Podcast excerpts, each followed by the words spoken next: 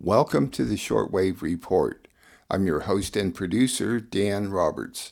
The Shortwave Report is a 30-minute review of news and opinion heard on the shortwave radio and the internet in Northern California. Listening to international broadcasts at home is quite easy. You just need a shortwave radio with a schedule of English-language broadcasts, or it's easier to use a computer or smartphone with an internet connection.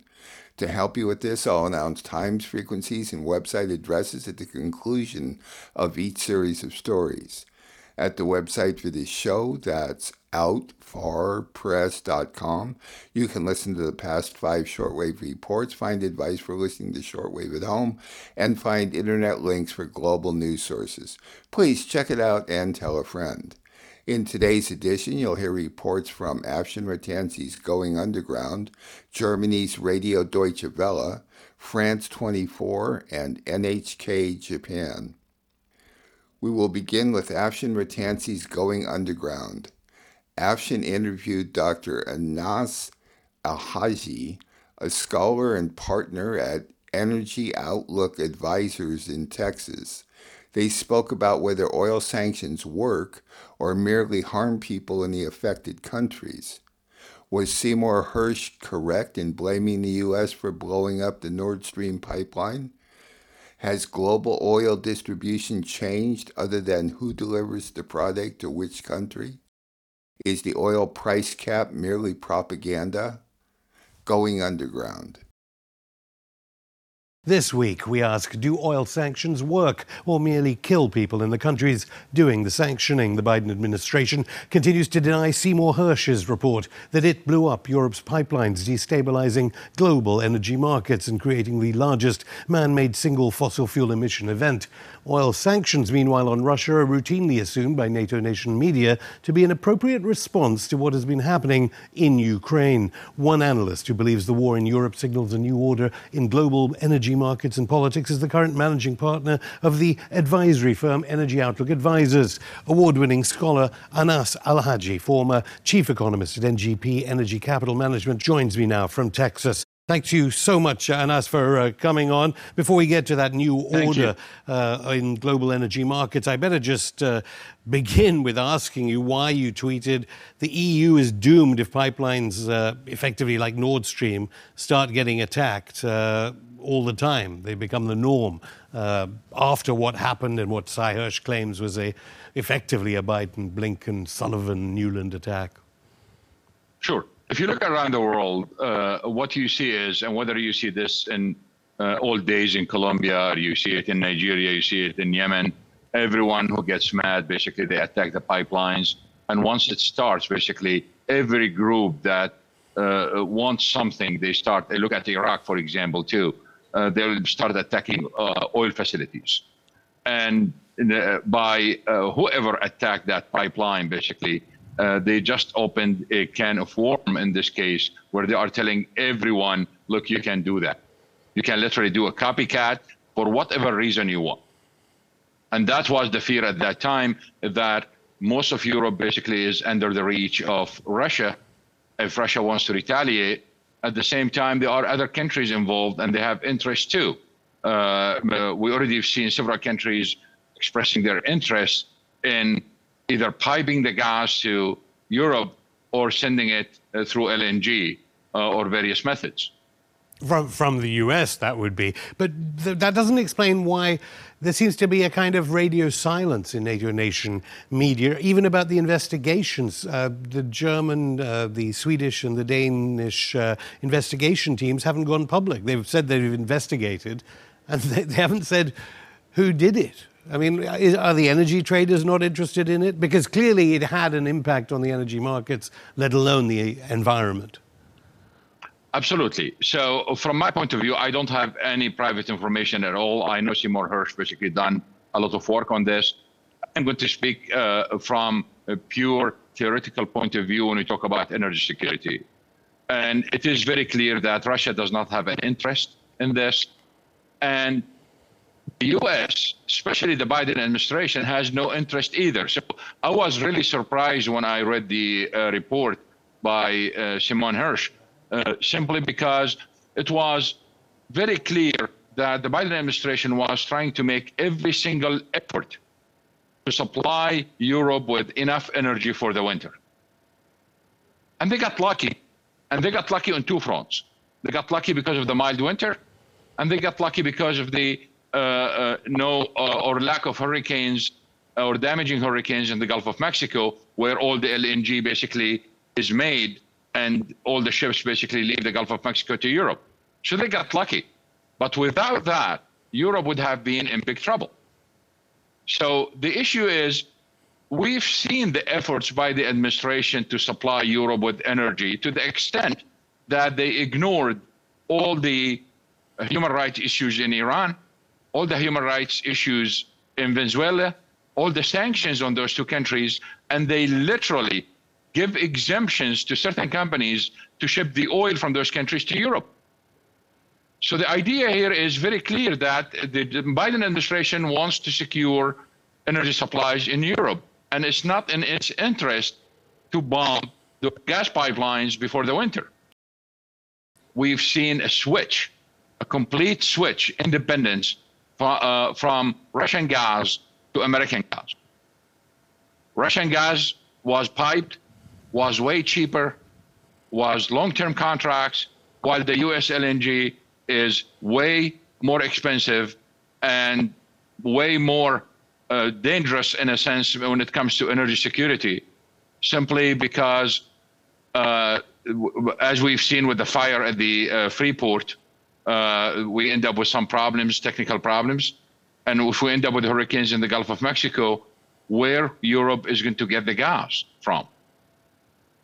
All we did, and this is, again, one of the main results of the conflict, is we have changes in the direction of trade in energy sources, mainly oil and gas and coal. And it's a musical chairs, period. That's what the sanctions did. It's a musical chair. We diverted the Russian gas to Asia. We sent the American gas to Europe. We diverted the oil from Europe to Asia and the Middle East and Africa. And then the Middle East and Africa start sending oil to Europe. So, yes, people who think, well, Europe secured, well, it's secured through various measures. One of them is musical chairs. And if we have a massive growth in China and the Chinese start competing for the available LNG, we might see record prices again. And can the Europeans afford that? The other issue is that because the sanctions really never worked historically and they don't work, it's becoming sort of a joke that you ban yourself from the cheap Russian oil, and then your foe, China, takes the cheap oil, refine it, then send you the gasoline and diesel at world prices. This is just a joke.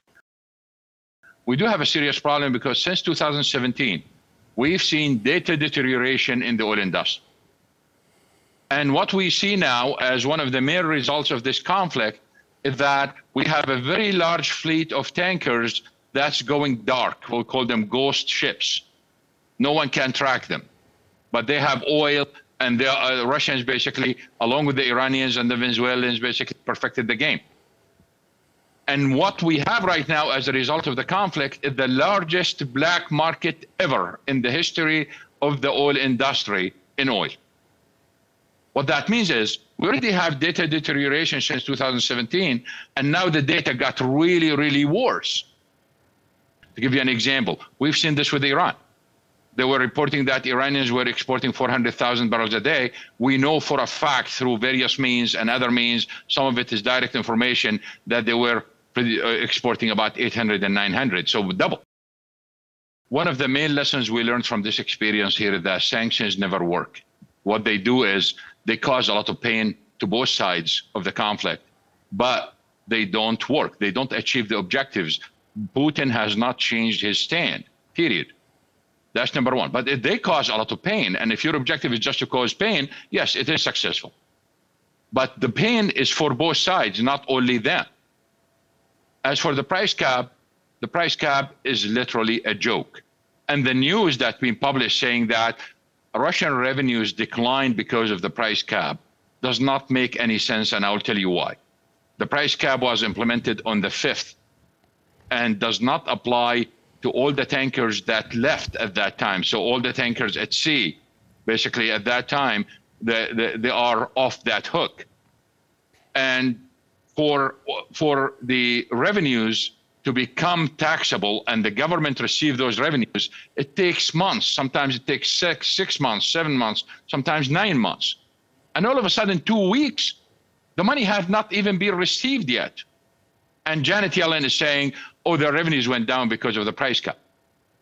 Well, they haven't received the money for revenues even to decline. So you can see that it was pure propaganda trying to market the price cap.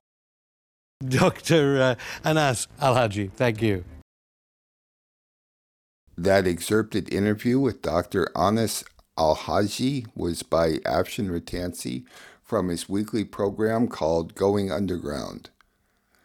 You can find the complete interview at the Canadian-based streaming service called Rumble.com.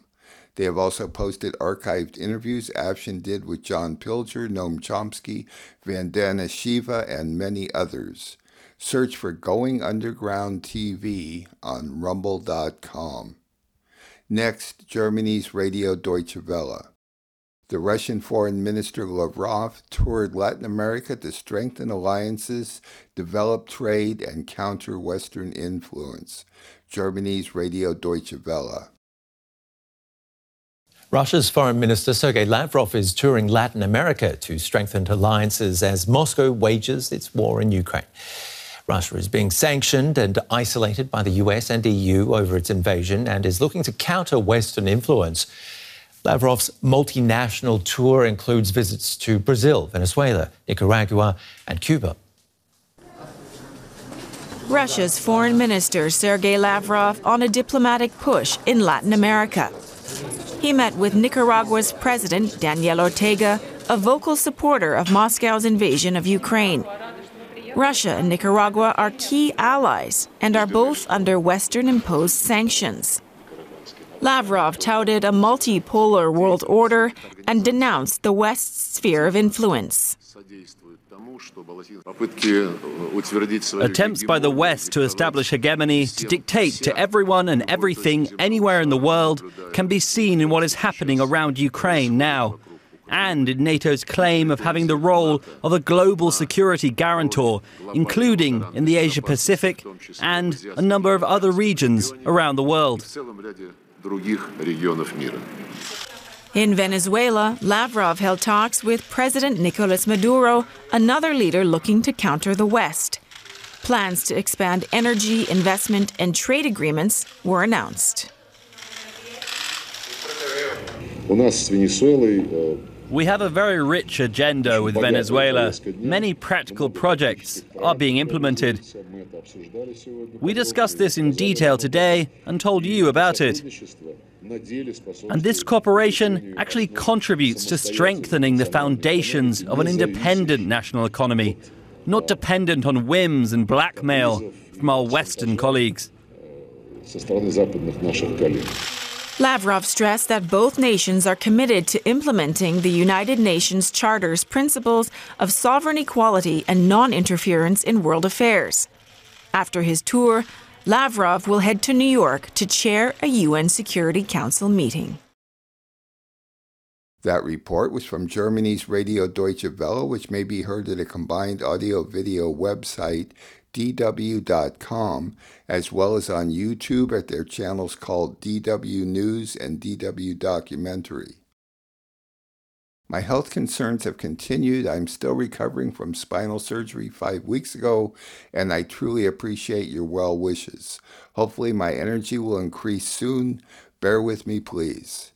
On to France 24. More on the Russian foreign minister's visit to Brazil, where President Lula da Silva said the U.S. and EU needed to stop encouraging war and start creating peace. Lula went on to suggest the creation of a G20 for peace in Ukraine and that he would help mediate a settlement.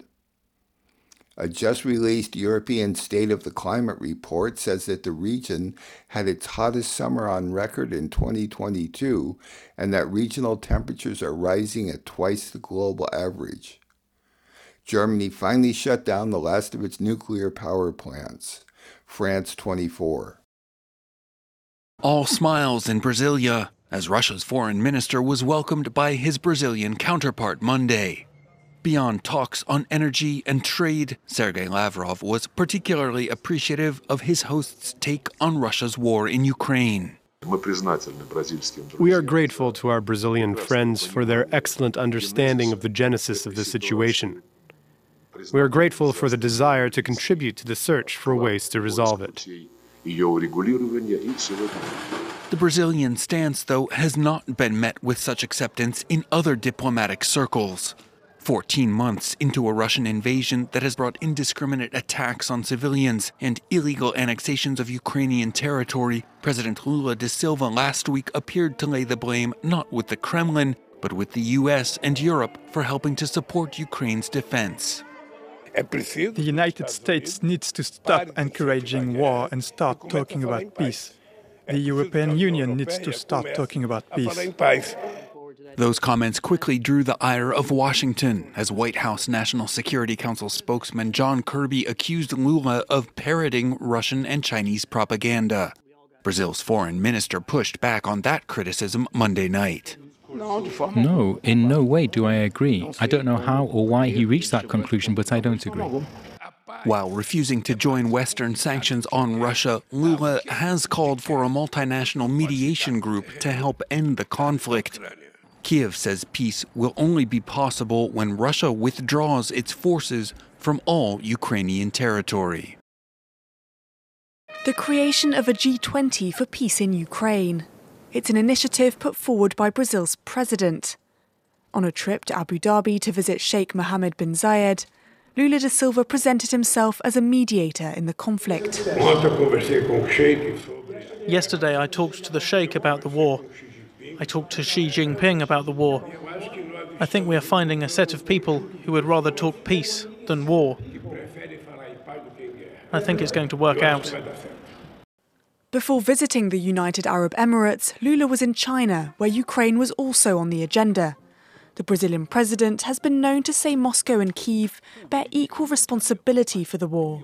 And with that, he's not hesitated to criticise the United States and the European Union for their military support of Ukraine. The United States needs to stop encouraging war and start talking about peace. The European Union needs to start talking about peace, so that we can convince Putin and Zelensky that peace is in the interest of the whole world. His aim is to form a group of countries that have so far stayed neutral in the conflict to broker peace between Russia and Ukraine. But Brazil has a privileged relationship with Russia as a fellow BRICS nation, a partnership that also includes China, India and South Africa, who have all stopped short of condemning Russia's invasion. Earlier this month, Lula even suggested Ukraine should give up the Crimean Peninsula, which was illegally annexed by Russia in 2014. For anyone living in Europe last year, the latest European State of the Climate report will come as no great surprise. According to the study, the continent experienced its hottest summer on record in 2022 and its second warmest year ever. The report also reveals that temperatures across Europe are rising at twice the global average, with the region having experienced 2.2 degrees Celsius of warming since pre-industrial times. So this combination of heat waves and much warmer than average conditions across the year leads to increased heat stress. And we know from our data that the heat stress that European citizens were under in 2022 was the highest that they'd ever been under. These high temperatures, combined with low rainfall, also resulted in widespread drought throughout the year, while summer wildfires caused record levels of carbon emissions. The level of greenhouse gases in the atmosphere for 2022 was the highest that there has ever been. So we have ice core records and other paleoclimate records that go back for Antarctic and for hundreds of thousands of years. So we really know empirically that the greenhouse gas concentrations in the atmosphere are the highest they've been in an incredibly long time. The effects were felt everywhere. even in colder areas. According to the report, the Alps lost more than 5 cubic kilometres of ice. Meanwhile, exceptional September heatwaves across Greenland resulted in record-breaking ice sheet melt there as well. The world is moving towards an El Niño weather pattern, which could further drive up global temperatures. These nuclear plants were to be shut down before, but the war in Ukraine changed all that. And believe it or not, it was actually the Green Party vice chancellor who announced their temporary life extension until today. The fear was last summer when the war in Ukraine was going on that the energy supplies of Germany would be challenged. There would be a severe crisis for electricity and heating during the winter. We've got through the winter, we're in spring now, and so it's been decided to stick to that schedule and shut down these nuclear plants, despite some opposition, of course, from the actual opposition parties who are saying that this is insane, we'll never be able to make that energy transition entirely to renewables. It will mean we'll have to use more coal, which is, of course, vastly polluting. And even the finance minister, who is in the coalition government from the Free Democratic Party, has said that this would be a bad idea. And Nick, talk to us a little bit about the history of nuclear energy in Germany. It started really in 1961 with the opening of the first reactor and to the skepticism of energy supply companies. And then it grew until in the 1990s, there were some 17 nuclear reactors. But this whole journey came through a lot of controversy. There was opposition, particularly after the Three Mile Island incident in 1976. In Chernobyl, you can imagine how that focused attention here in Germany. And the whole process of contesting nuclear power gave birth to Europe's biggest Green Party and Green Party movement, the people who are in government now. And then what really, really tipped the hand of government here was the Fukushima nuclear disaster. Under Angela Merkel's reign, she decided in 2011 that it was time to shut down all of Germany's nuclear plants by the 2030s. However, that whole schedule was advanced when this new coalition government came into power. Germany is now, in the past year, only generating about 6% of its electricity from nuclear power. In the past 3 months, it's been around 3%. Even if these nuclear plants are being shut down, the controversy will continue because you have to decommission these plants. That takes 15 years and store tens of thousands of tons of nuclear waste somewhere. So there'll be a lot more discussion, even though the era of nuclear energy in Germany is over. Those reports were from France 24. France 24 may be easily found at their website, france24.com, as well as a YouTube channel called France 24 English and most major podcast sites. If you have questions or comments about the Shortwave Report or could assist me by supporting this listener-funded program, I may be reached through the website and PayPal or by writing to Dan Roberts at P.O. Box 1162, Willits, California, 95490. Please help me continue producing this weekly show, which I freely distribute to radio stations and the internet. Many, many thanks to everyone who's contributed, most recently from Willits and Eureka, California, and Littleton, Colorado. Many, many thanks. We will conclude with NHK Japan. At the G7 summit in Japan, foreign ministers agreed on Japanese military expansion and who the enemies are, namely China, Russia, and North Korea. The U.S. sent a warship through the Taiwan Strait as a warning to China. NHK Japan. Foreign ministers of the Group of Seven Nations have wrapped up a third day of talks in central Japan. They released a joint statement committing to uphold an international order based on the rule of law and highlighted countries challenging it. Japan's Hayashi Yoshimasa said he and his counterparts discussed a range of topics from the war in Ukraine to maintaining peace in the Taiwan Strait. He said the G7 ministers welcomed Japan's proposals working toward a world free of nuclear weapons, as well as Beijing's apparent moves to boost its arsenal. The G7 shared concerns about China's expansion of its nuclear capabilities and confirmed the importance of transparency. The joint statement affirms the G7 will oppose any attempt to unilaterally challenge the status quo. Hayashi also acknowledged Japan continues to see worrying activity from some of its neighbors. North Korea has been escalating its actions by launching ballistic missiles in an unprecedented frequency. Furthermore, Moscow continues to conduct military activities in the Far East region, and China is also strengthening its military cooperation with Russia.